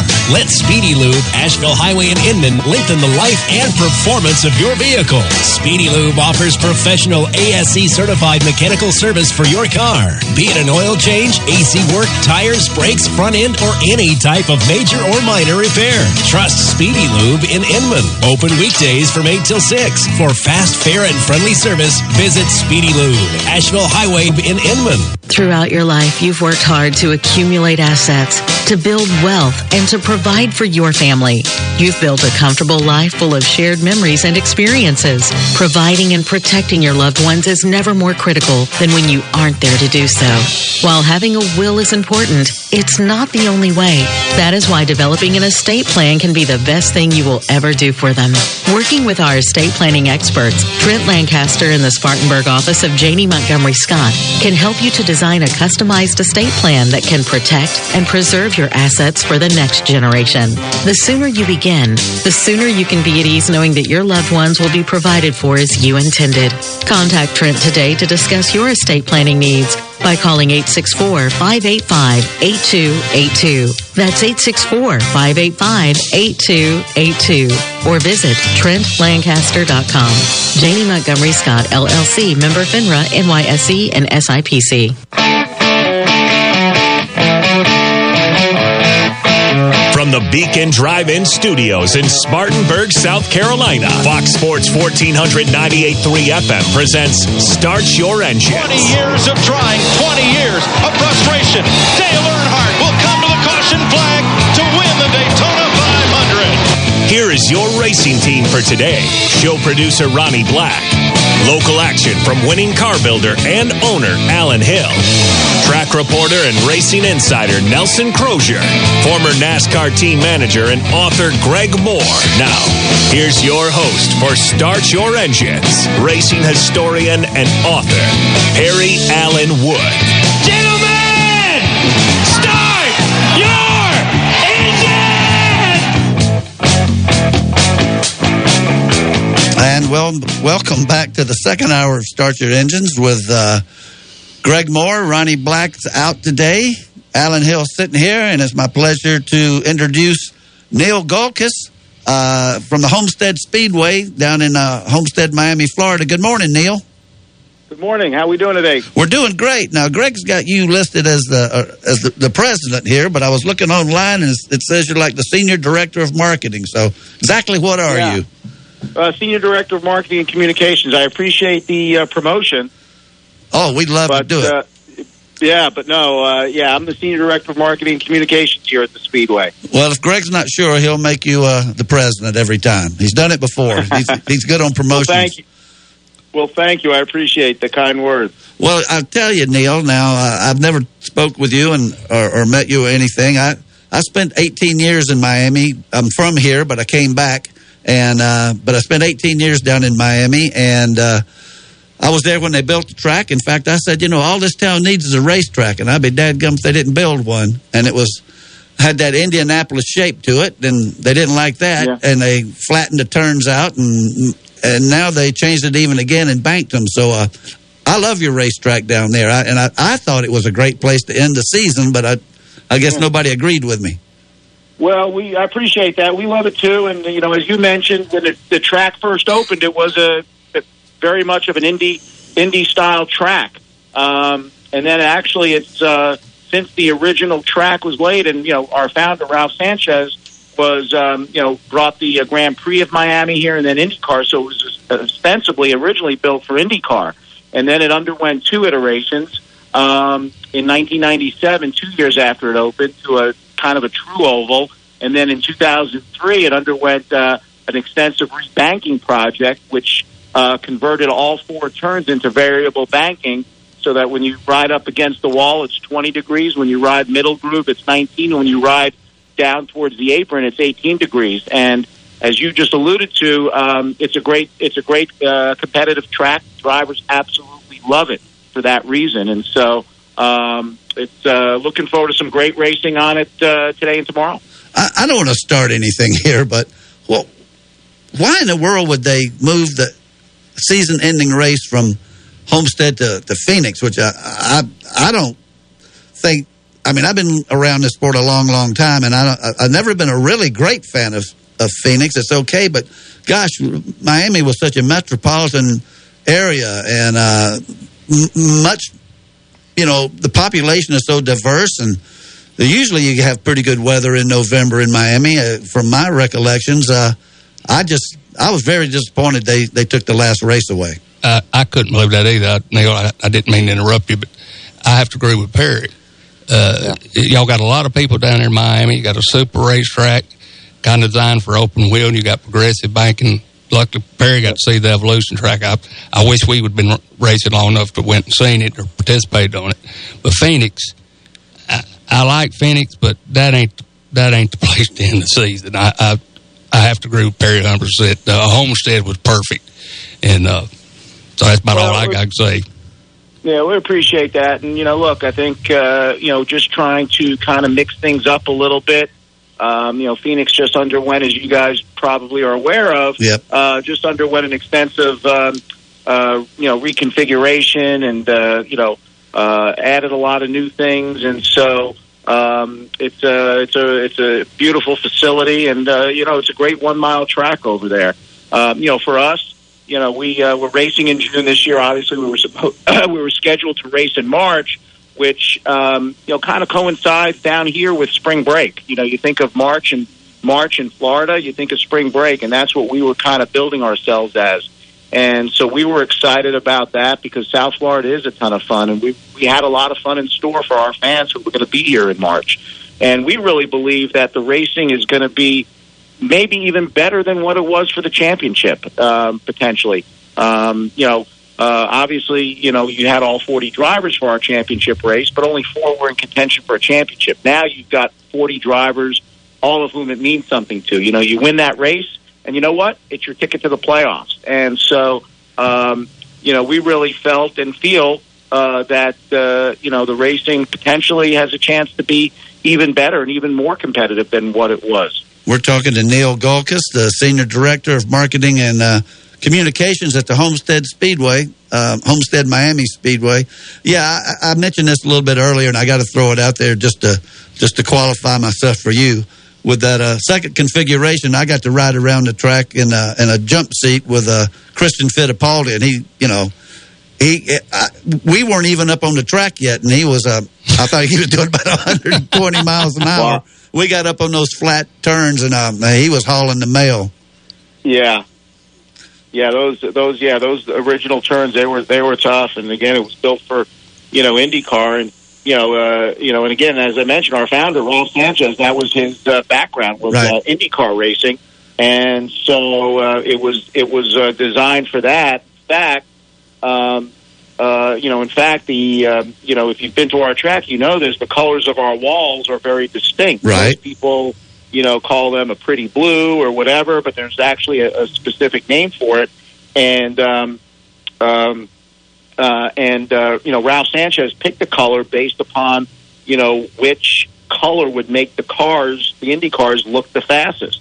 And that's how we came to the decision to paint the walls the color that they are, which is kind of like a very tropic, green. It's actually called a gay greenstone. So gay greenstone. I got to remember that one. Yeah. I like that, and I've noticed that, and at Homestead, I've seen great races, and it's different. I mean, look how many movies have been filmed in Miami. I mean, good Lord. I mean, it's a popular place. A lot of commercials are filmed at that track, it seems to me. Oh, I mean, I think James Bond, about half of them was filmed right outside Miami along with everything else. A bunch of people live there. Neil, I love that place. Yeah, Neil, I spent 18 years there. I loved it, too. Neil, so what we got going on this weekend? What's your schedule for the day? And you've got some special guests that they're actually going to let come in and watch the race. Yeah, so we've got 4 races over the span of 2 days. So today we've got a NASCAR Xfinity Series race here coming up at 3:30, and we're excited about that. It's the Hooters 250, and that's at 3:30. That'll be on Fox, and also of course MRN and Sirius XM 90. And then at 7:30, we have our truck race, the Baptist Health 200, which will air on FS1. And then tomorrow, we'll start it off at 12 noon with a second Xfinity race, which is a Dash for Cash race, which is the Contender Boats 250, Contender Boats being a local fishing boat manufacturer here. And then for our cup race, which begins at 3:30, it's the Dixie Vodka 400 NASCAR Cup Series race, and for that race, we will have as our guests up to 1,000 members of local military here, comprised of the Homestead Air Reserve Base and the U.S. Southern Command in Doral, and so we're excited to have our local service members here with us, and as NASCAR is kind of rolling out it's return to racing with fans, and we're excited to be the first step in that process. You mentioned you lived here for quite a while when the track opened. The track opened as a result of Hurricane Andrew. This was the first economic engine back in this area after that catastrophe. And so, similarly, 25 years later, we're a sign of hope once again. And so we're excited to have that responsibility. Well, I remember Hurricane Andrew very well. Most of my house and lawn and swimming pool screen is out, probably still out in the Everglades someplace. But what I wanted to ask you now, and this is a little off the subject, but speaking of Hurricane Andrew, that closed down Homestead Air Force Base. I remember they used to fly the hurricane hunters out of there and everything. But, I mean, is it pretty much reopening? Because I've been gone now since 2002. I was there from the late 80s to 2001. Right. Homestead, you say, is a reserve base now? Is it? It's active? So, it got devastated after Hurricane Andrew, right, and it reopened in reserve status. I'm not sure how long after the hurricane, and it still is a reserve base to this day. Well, so, but it's still very much operational. But it's a reserve status. You've also got a little extra drawing card that actually I didn't even realize until I picked up the paper this morning that Dale Jr.'s, is he going to run both of the Xfinity races or just today or what? Nope. He's running in today's Xfinity race. And so he, since he's retired from the Cup Series, he's made a point to race in one Xfinity race a year through his sponsorship. And, he chose to race at this track, and this was decided even before, originally this was the race he was going to run. And so he is racing in today's running of the Hooters 250 at 3:30. But he's not going to race in the one tomorrow? No, just the one today. Okay. Well, I mean, I think that would be you'll get a lot of viewers. I don't guess it'll sell any tickets, but I know a lot of people will watch just for that. And, I'm always anxious to see how he does. He's got to be, I don't care what you say. You can run on a simulator all you want to try to knock off the rust, but there's a whole lot to be said for the experiencing the noise and the G-forces and everything, and it'll be interesting to see how he does. Yeah, no, it definitely will be. He's clinched 2 Xfinity Series championships here in the days when we, had the championship. So it'll be interesting. And, look, he picks, one race a year to race it.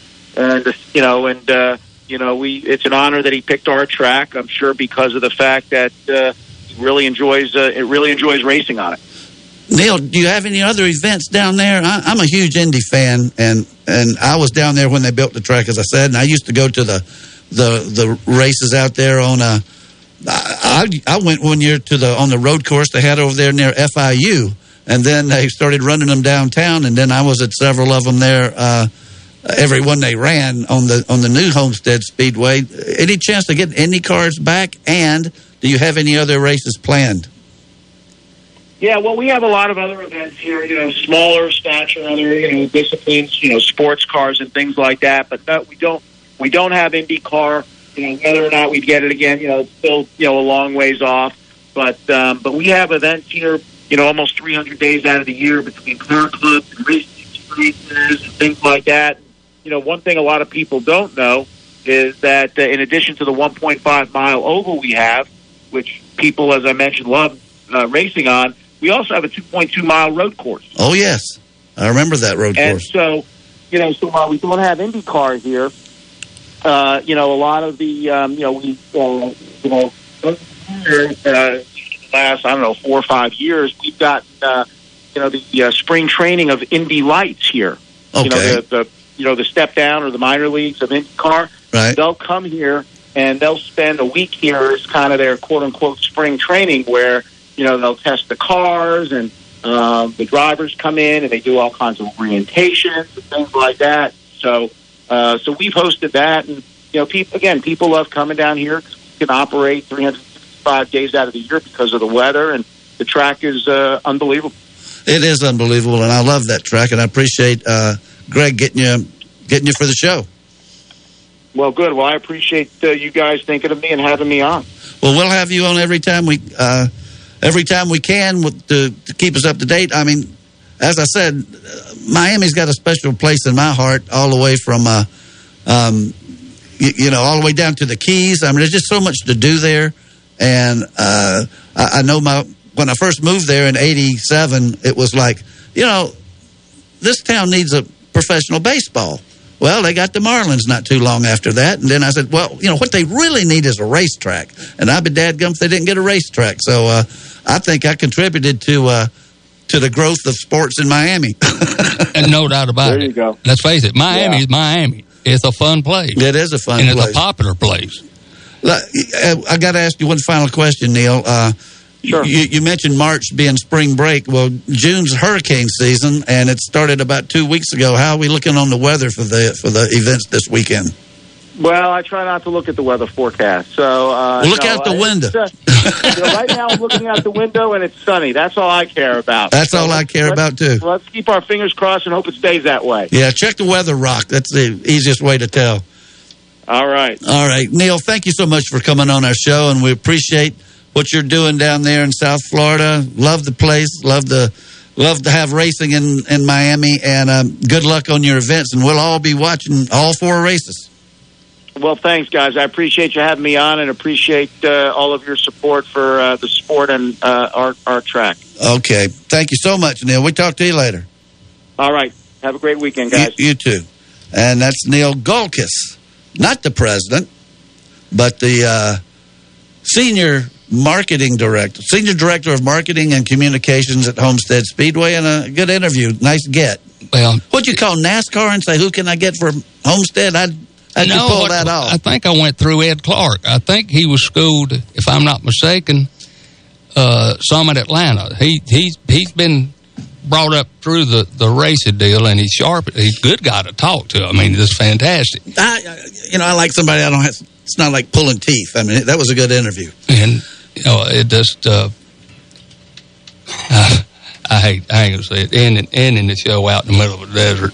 Okay. Yeah, I don't like that either. But what we're going to do right now, we're going to take a break and turn it over to Alan and his daughter. And his special guest. And, and then at the end of the show, we'll try to wrap it up with what's going to be on TV and catch up a little bit with this 4 reams of paper I printed out last night that I'm not going to get to. But you're listening to Start Your Engines on Fox Sports Spartanburg. Want to talk racing with the guys?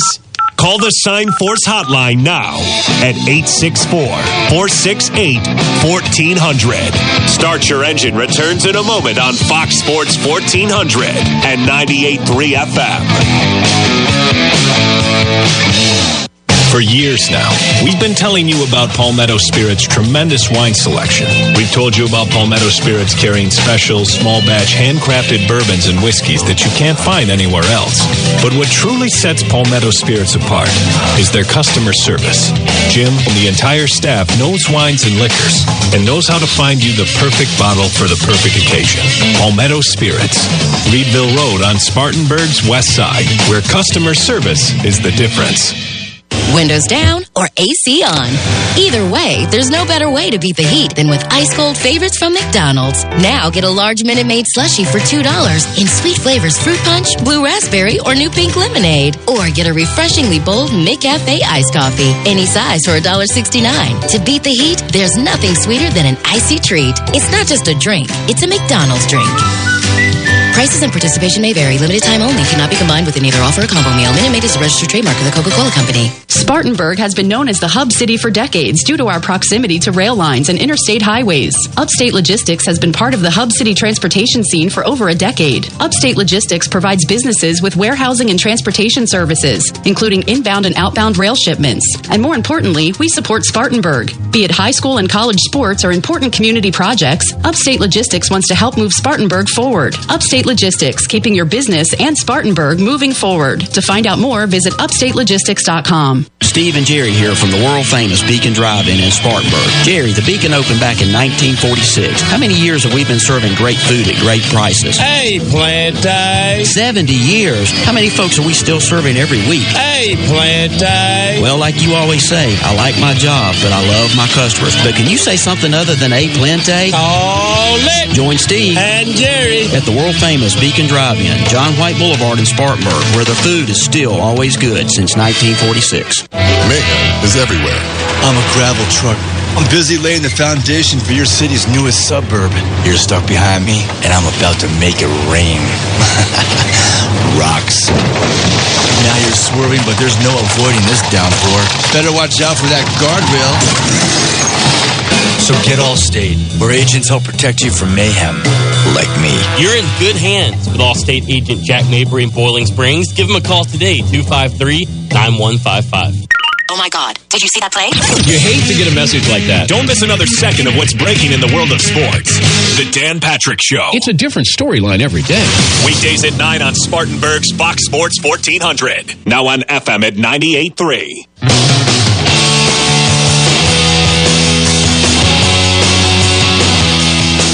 And welcome back to Start Your Engines on Fox Sports Spartanburg. And once again, it's my pleasure to introduce Caleb McLaughlin, who's one of our local drivers here. And welcome to the show. Thanks for having me. Well, thanks for coming on. And I'm going to turn it over to Jada, who's going to... Last week I said grill, so I won't say that. Yeah, we're not grilling anyone. We're interviewing. Well, good morning. Last week we talked with Colt Gilliam that was on a hot streak, and... Now, Caleb, you're on a hot streak, and thanks for coming on the show this morning.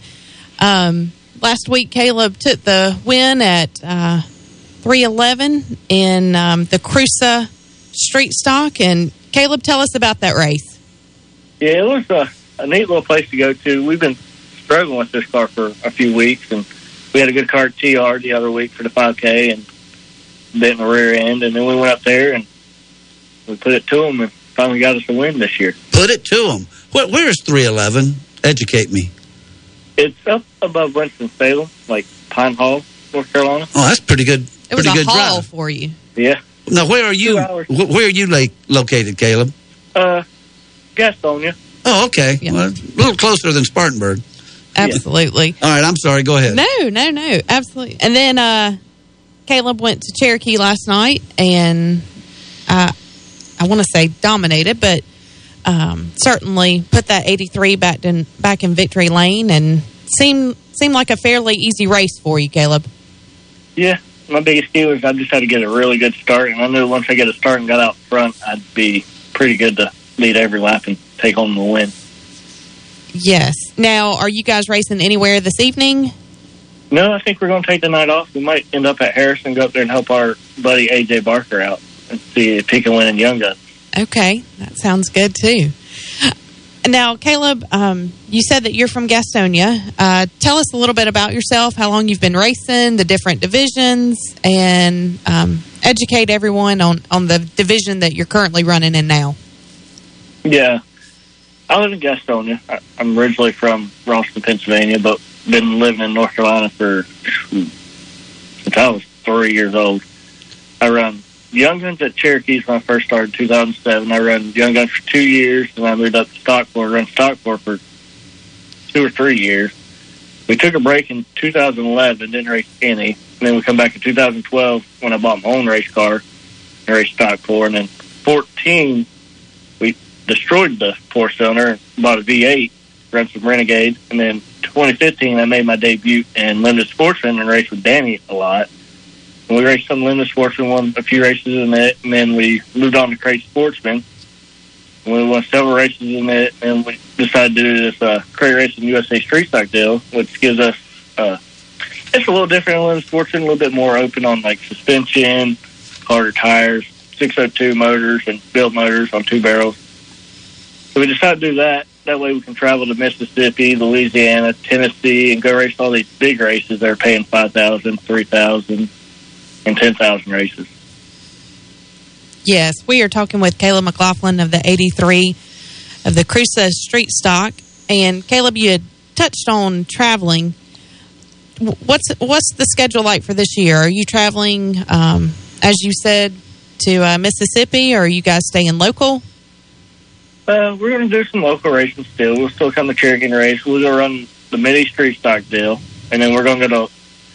We're not going to travel like a lot, but we plan to go to Mississippi to Why Not Motorsport Park for their $5,000, and then there's a $10,000 in Ohio, Hartford, Ohio, at Sharon Speedway. We plan to go to it whenever they reschedule it, depending on when it is. And I know that you have traveled a good bit in the past couple of years. So far, what's been your favorite track surface, as far as the facilities there? Where have you loved? Facility-wise, I have to say Sharon Speedway is the one we raced at. It's one of the nicest facilities I've been to, other than the dirt track at Charlotte. But racing-wise, Sharon or Why Not, they both race really good. You can run the bottom, the middle, the top, and they both race so excellent. But I just enjoy going back, even if I don't make the show. Well, you're always a top contender anywhere you go, as we all know that. Currently, he is in second points for the Midwest Street Stocks, and Bill Knight is first place. And there's not too much of a points difference there. Are you guys preparing for the big race at Cherokee in a couple of weeks, or will you be sitting that one out? No, we plan to come to Cherokee because it's local. We plan to come down there next Saturday and race, just to shake the car down, make sure everything's still good, and then we'll get everything prepared and go around the 5K at Cherokee. Just, it's so close, it'd be smart of us to go. Absolutely. So for the Street Stock Showdown, I believe that's what they're calling it, is June, last weekend of June. I believe it's the 25th, 26th, and 27th that viewers will be able to have an opportunity to see some of the best street stocks. I'm assuming that there's going to be a great field of cars there, and you and your team will be a top contender.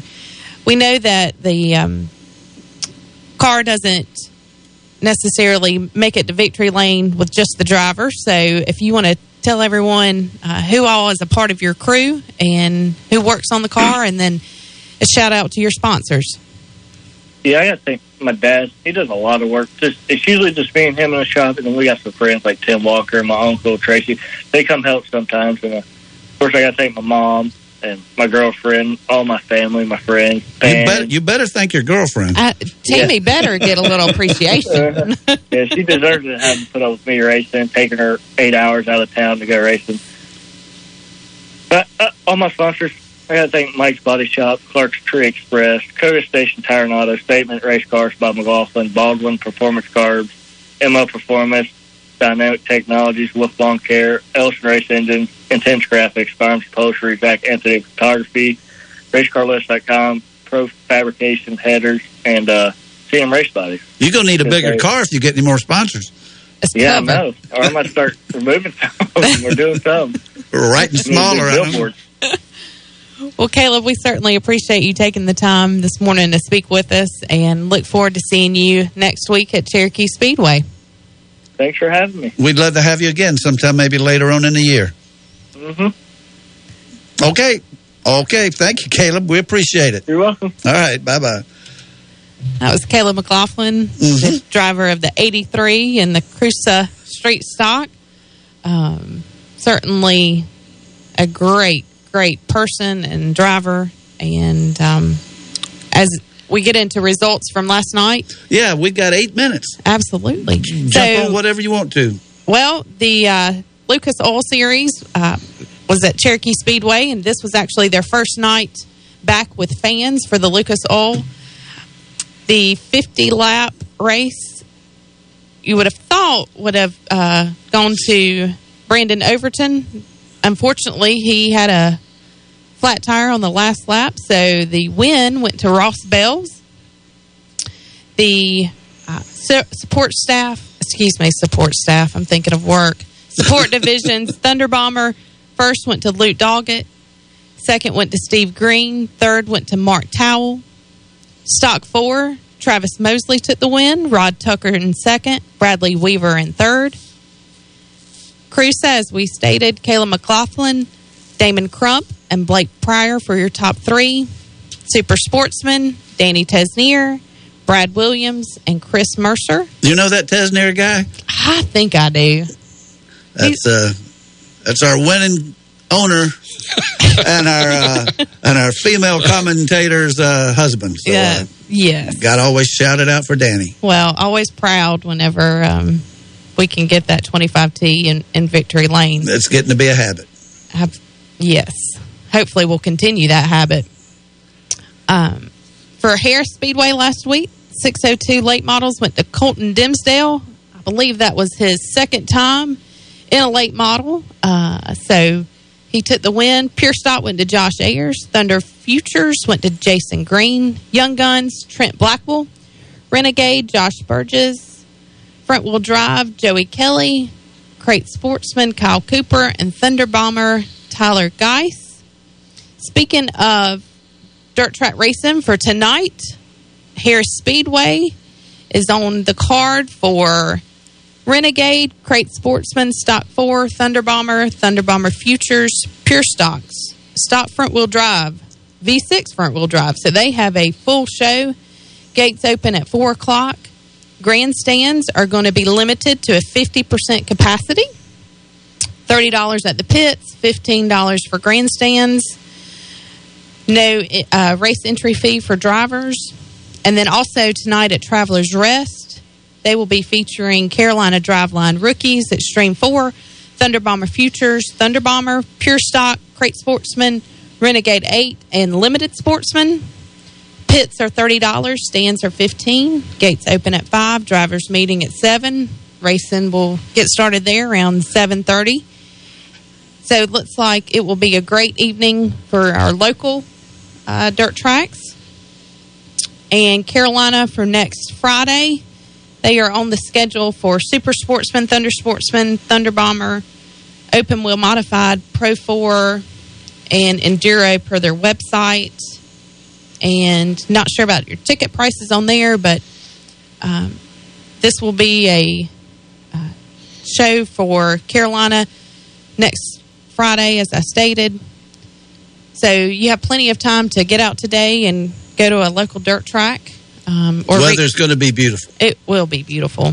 Or recover from a late night at Cherokee. I mean, you have your choice. Unless the phone rings or something and somebody wakes you up. But is that it?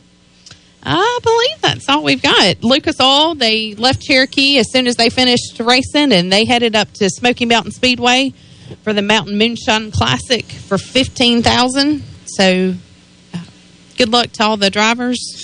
Hopefully they made it safe last night. And that's all we've got for today. Well, that's plenty. That's good. You say they're packing them in over at Cherokee. Packing them in over there. Had a crowd over there last night. No 50% grandstand over there. Now, they encouraged social distancing. And they encourage it. Right. Whether or not you abide by it, that is up to you. But we heard all the race car drivers. Jimmy Owens last night, one of the top dogs in Lucas Oil and stuff like that, he got out. He said, it's good to see our fans back in the stands. Oh, yeah. And when you see the fans back in the stands, you always pick up that pace just a little bit more. Well, there was certainly, I don't know if there was an empty seat in the house last night. Great field of cars between all divisions, and I think the drivers put on a heck of a show for the fans. And I know that there were a ton of haulers as well as motorhomes and campers, so I'm sure for those who followed the Lucas Oil Series, it was great for them to be back in the stands, getting a little dirty. No, that's good dirt. Well, let's hope that the dirt helps the coronavirus, because we may need it, but... wouldn't it be nice if that was the cure? Oh, my. Red dirt. A local dirt race. Yeah. Red dirt cures a lot of things, but I don't know about corona. I'm sorry. I apologize for asking this. Did you say they're running tonight at Cherokee? No, Cherokee is off tonight. Off tonight. Yes, because of the Grassy Smith Memorial last night. Let's go to Harris to see a race. So you need to go to Harris, TR. I think Lancaster is also running, and Lawrence as well. Lancaster has late models, Renegade, Crate Sportsman, Thunder Bomber, Extreme 4, Pure Stock, and Young Guns. So if you're around that area as well. And then Lawrence has a Thunder Bomber shootout for $1,000 to win. And looks like it'll be a pretty packed place for Thunder Bombers over there. But, okay. But it is a great evening to go out and support your local dirt track racing. And I tell you, last night I went outside about 11:30 to see what the dogs were barking at, and it felt great out there. I mean, it was just a... Once that sun eased down over those stands, it got a whole lot cooler, but it was a little hot out there. Yeah. Well, I tell you what, we're gonna take our last break, come back, and I'm gonna try to wrap up everything that happened in all the series over the last week, and tell you what's gonna happen or where they're gonna race. I don't know what's gonna happen. I wish I did. I'd be rich. But you're listening to Start Your Engines from the Beacon Drive-In Studios on Fox Sports 1400 in Spartanburg, South Carolina.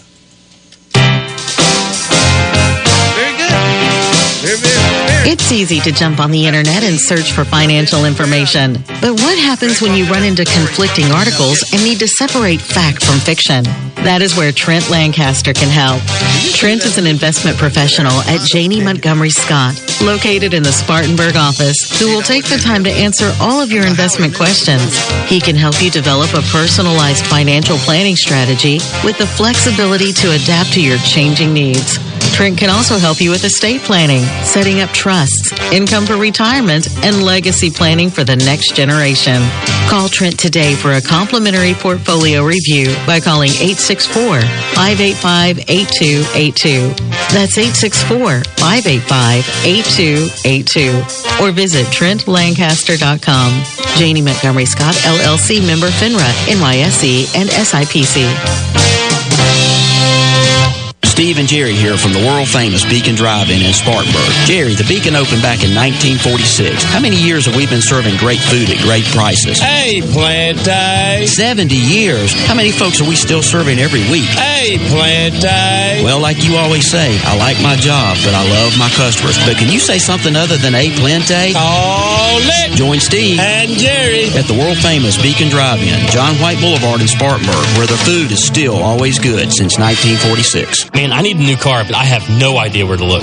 Have you tried Impex Pre-Owned at Bowling Springs? Pre-owned? I'm not looking for something with lots of mileage on it. That's why you need to go to Impex Pre-Owned, because they have a huge selection of new model cars and trucks with low mileage. Well, that sounds great, but I got to stick to my budget. And that's another reason why you need to check out Impex Pre-Owned. New model cars with low mileage at thousands less than you'll find anywhere else.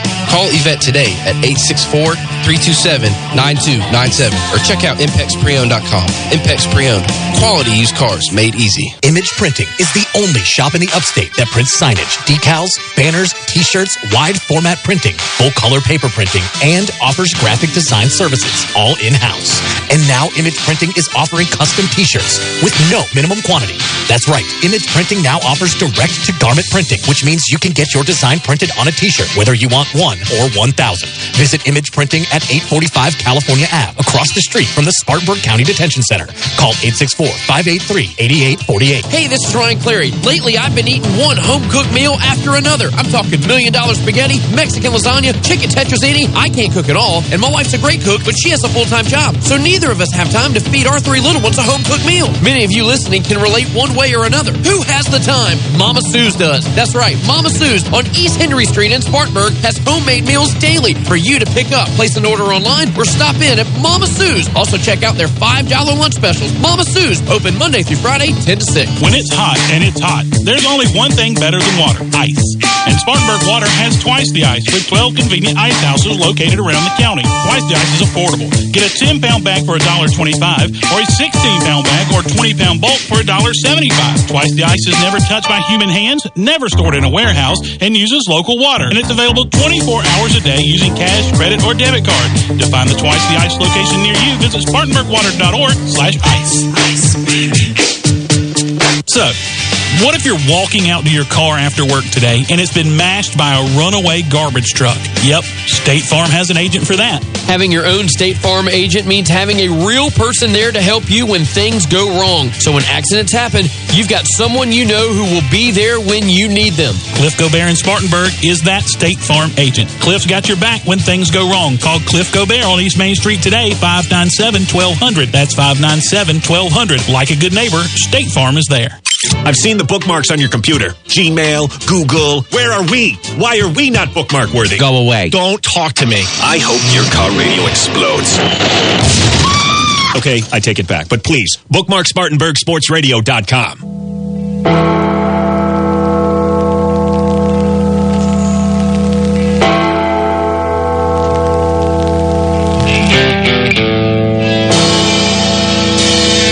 Welcome back to our final segment of Start Your Engines. I'm going to try to recap what's gone on here over the past week, and we'll start out with Cup. We talked about it just a little bit, but the first race last Sunday was Atlanta, the Foals of Honor 400, which was won by Kevin Harvick in not all that close to finish. 3.5 seconds is a long ways in this day and time. Kyle Busch was second, Martin Truex third, so... Ryan Blaney was fourth and Denny Hamlin fifth. Kurt Busch sixth. Jimmy Johnson, another good showing, was seventh. Chase Elliott eighth. Brad Keselowski ninth. And Joey Logano was 10th. No use to do the point standings there because they ran another one Wednesday night, which, of course, had this was the Blue Emu Maximum Pain Relief 500, and it was on Wednesday night under the lights at Martinsville. And, of course, the big story that night was the Confederate flag being removed and Bubba Wallace's part in that, and that being his favorite track and having two truck races victories there. He had an extra good race. He had a good race, very competitive. But Martin Truex sort of stunk it up and won the race by almost 5 seconds, which is an even bigger rout in this day and time. Ryan Blaney was second, so he's having a good finish about every race now in Penske's car. Brad Keselowski was third, Joey Logano fourth, so you got three Penske Fords chasing that Toyota of Gibbs. Fifth was Chase Elliott, sixth, Alex Bowman, seventh, Max B. D. Benedetto. I knew I'd stumble over something. Eighth was William Byron, ninth, Kurt Busch, and 10th, Jimmy Johnson, with Bubba Wallace all over him trying to get by. So your point standings after as we speak right now, and once again, I don't mess with the point standings. I do the playoff standings. Kevin Harvick is first with 2 wins. Joey Logano is second with 2 wins. Brad Keselowski is third with 2 wins. Denny Hamlin is fourth with 2 wins. And, of course, what makes the order is the stage points that they earn. So, that's why they're in that order. Fifth with 1 win is Chase Elliott. Sixth with 1 win is Truex. Seventh with 1 win is Alex Bowman. Ryan Blaney is 8th. Kyle Busch is 9th. And Kurt Busch is 10th. I tell you, Kyle's he's pretty overdue. Yeah, he's overdue. And since Truex has won the race, you know it's going to kind of just scratch that back a little bit harder. Yeah, well, we'll see how we can do down at Homestead. You picked him, didn't you? Yep. Yeah, you did. Okay, Xfinity, they ran at Atlanta, and surprise winner, A.J. Allmendinger, who he'd won on a road course before, but he had never won on a circle track, and that was the Matthew Colleague car.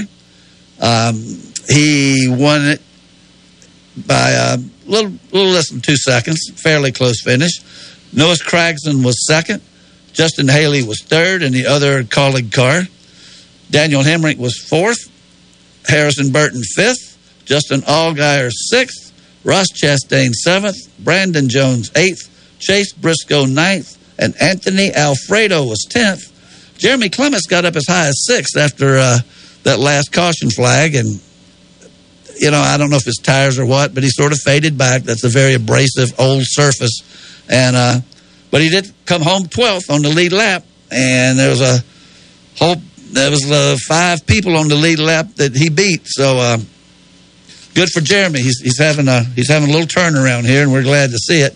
the point standings for the Xfinity Series. Chase Briscoe is leading. Second is Noah Cragson. Third is Harrison Burton. Fourth, Justin Allgaier. Fifth, Ross Chastain. Sixth, Austin Cindric. Seventh, Justin Haley. Eighth, Brandon Jones. Ninth, Daniel Hemrick. And 10th, Ryan Sieg. Jeremy crept up another notch. He's 18th now, and he is 10 points behind B.J. McLeod and 14 points behind Alex Labby in the 16th spot, which is where he needs to be. So if he can keep these finishes up, he's I think he just might make it. If he could win on a road course, he will make it to the playoffs. I mean, the trucks, they run today. They run this afternoon. By the way, the Xfinity race is, as Neil told us earlier, is the Hooters 250, and that's at 3:30 today. And then tomorrow is the Miami 250 at noon. So that's an early start there on Sunday for the Xfinity cars, as they've got 2 days of doubleheaders down at Homestead.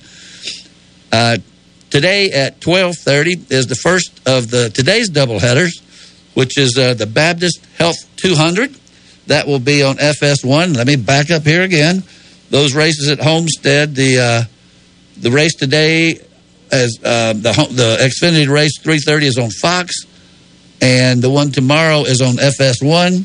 As far as the Cup guys, the Dixie Vodka 400 is at 3:30 tomorrow on Fox. The trucks race today, as I just said, the Baptist Health 200 at 12:30 on FS1.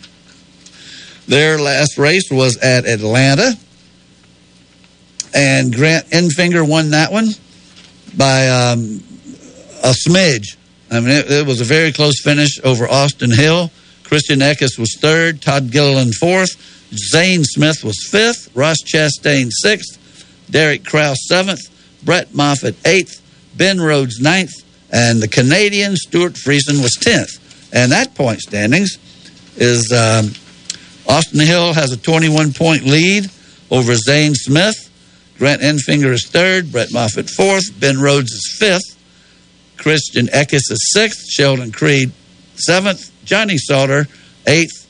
Derek Krause ninth. And Todd Gilliland is 10th. The IndyCars ran last Saturday night at Texas. As I said earlier, talking to Nelson, I was a little bit disappointed. I didn't really like the look of the cars.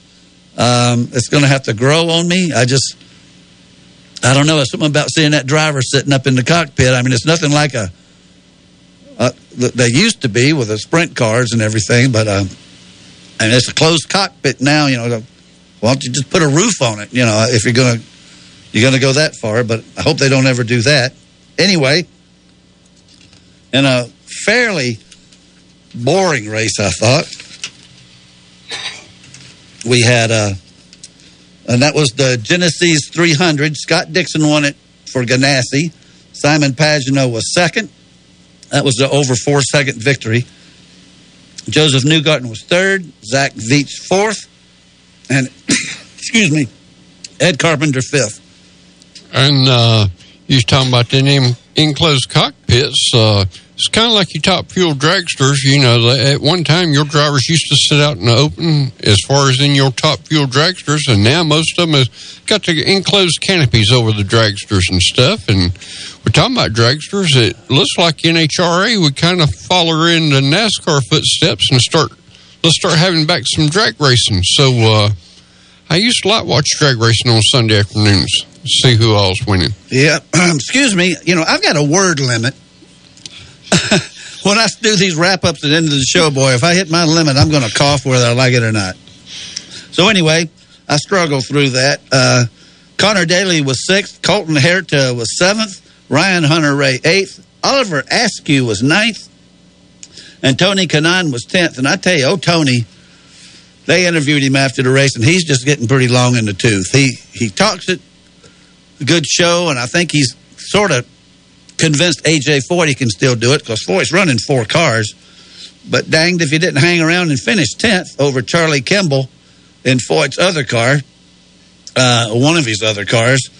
But, Tony, I used to love that commercial where he'd come around the corner and his chocolate would run into Kevin Harvick's peanut butter or whatever it was. That was a funny commercial. The point standings, and after one race, it's pretty simple. It's pretty much the way they finished. Dixon is first, Pagano second, Newgarden third, Veach fourth, and Ed Carpenter is fifth. They won't run again. I think I mentioned it earlier until the road course at Indianapolis, which is July 4th. And the GMR Grand Prix, that will be at 12:15 on NBC. We'll talk about that when it gets a little closer. And I'm checking here. I think that is a doubleheader with the Xfinity cars, which will be at 3 o'clock that same day. So you've got a tight doubleheader with Indy cars and Xfinity at Indianapolis on the 4th of July. Looking down at the other series, they really haven't gotten started yet. We talked about ARCA. They don't have a race until, I think it's at Talladega on June the 20th. So that'll be next weekend. That's at 2 p.m., and that's actually on FS1. And that's the General Tire 200. So we'll see how they'll do. We'll talk about it a little more next week.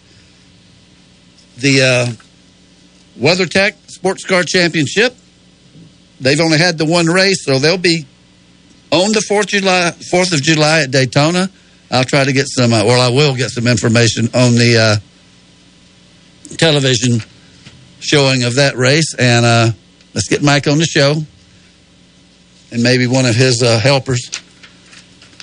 And Formula One, as of right now, they're planning on racing on July the 5th at Spielberg. That would be the Austrian Grand Prix. And that's taking a page out of the NASCAR book. They're going to run another one a week later at the same track for the Steiermark Grand Prix. Not sure what Steiermark is, but the first two Grand Prix races will be a week apart at the same track in Austria. So they've pretty much got a schedule set here. Looking on down the line to October 25th is when they will run the U.S. Grand Prix in Austin, Texas. So that's about all I got for right now, but we got 4.5 minutes of show left. Well, we got a little bit of dirt track racing going on tonight over at Traverse Rest Speedway. Got getting going up there at Harris Speedway. Got new owners up there at Harris Speedway making improvements to the racetrack up there. Everybody knows the history of Harris Speedway around here. It's been going for an awful long time up there at Harris Speedway. And let's not forget as well, Greer Dragway is having their fourth points race. Yeah, we From the looks of it, it looks as though, unfortunately, fans are not permitted, but racers and crew members are. So maybe you can tack on to a race team if you're wanting to go to Greer Dragway today. It looks like they will be running Pro Foot Brake, Junior Dragster, and Sportsman. 2,000 to win in Pro and 1,000 to win in Foot Brake. And the gates open in 5 minutes at 12 o'clock. But so nobody can come in. No fans anyway. I'm not seeing where they are allowing fans at this time. So like I said, maybe you can be a crew member, honorary crew member of somebody's team. Well, I noticed yesterday that I'm out of racing fuel. I used to go over and buy 55-gallon drums. If I have a listener that would like to go over there and get me a drum of fuel, I'll let you stay there and watch that race as long as you bring me a drum of fuel. Well, and it looks as though they're test and tune on Thursday nights. You have to get those tickets in advance for a limited number, but it doesn't look that way for their Saturday races. So it does say social distancing required and encouraged, as we do encourage that for all dirt tracks and racing facilities at this time while we manage through the coronavirus. Kind of loosely enforced, though. It very loosely at times. I think it just depends on, Barry, your state, your local government. Yeah. If you got cash money in your hand. Well, that helps too. When you get to the gate, if you got cash money in your hand, I don't think that man's going to turn you away. Well, They did take our temperature last night. Is that right? Yes, they did. They took temperatures, and if you take all these different race teams coming from different states and stuff like mm-hmm. that. Jimmy Owens from Tennessee. You had all kind of people from different places. I haven't heard you mention Wally in a while. Oh, I think he tried his hand at Harris Speedway last week in Renegade Stock 8, mm-hmm. and run third. Okay, well, run third. Say hi to him at breakfast. We'll have him on the show. Might go up and watch him at Harris tonight if he shows up at Harris. Or he may be at TR for Limited Sportsman. Oh, they ran Limited Sportsman at TR? Yes. Oh, they are. Oh, man. Well, does that mean y'all got to get something ready to go? Or no, okay. No, Terry. We are late bound. After Chevrolet of Spartanburg, we are late bound. When you going to run again? Or is that a secret? I don't know. So Mr. Wilson's going to be calling me. Well, I think I know that Tony Adair, whenever I went to the payout window, said, "Hey, we'll have y'all on the card for next week." And so I do think that Cherokee's running Super Sportsman, but I'd still like to venture up to Carolina and try our hand up. You ever been up there? Been there once. Okay. I think Danny's raced there maybe once or twice, but love to see the 25T in Victory Lane up there. I would, too. I'd love to sit in Victory Lane any place. Hey, thanks for coming in today. Appreciate it. And you've prettied up the studio here 2 weeks in a row. So thank you. You got an open invitation. And, Alan, nice to see you. I'll tell Greg to take it easy on those Saturday morning phone calls. Yeah, especially if we race on Friday night. That's right. Well, I didn't know that. You surprised me, too. But thank you so much for listening. We appreciate everybody social distancing out there and help us get through this coronavirus. And above all, keep it between the fences. See you next week.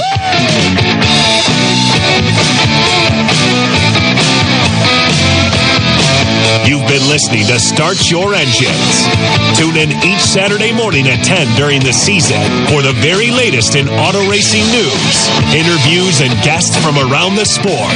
To find out more or order Perry Allen Wood's books on motorsports, visit McFarlandBooks.com. Start Your Engines has been a presentation of Fox Sports Spartanburg, LLC. All rights reserved. We are Fox Sports. The home of Open Mic Daily is Fox Sports 1400, WSBG Spartanburg. Now on FM at 98.3.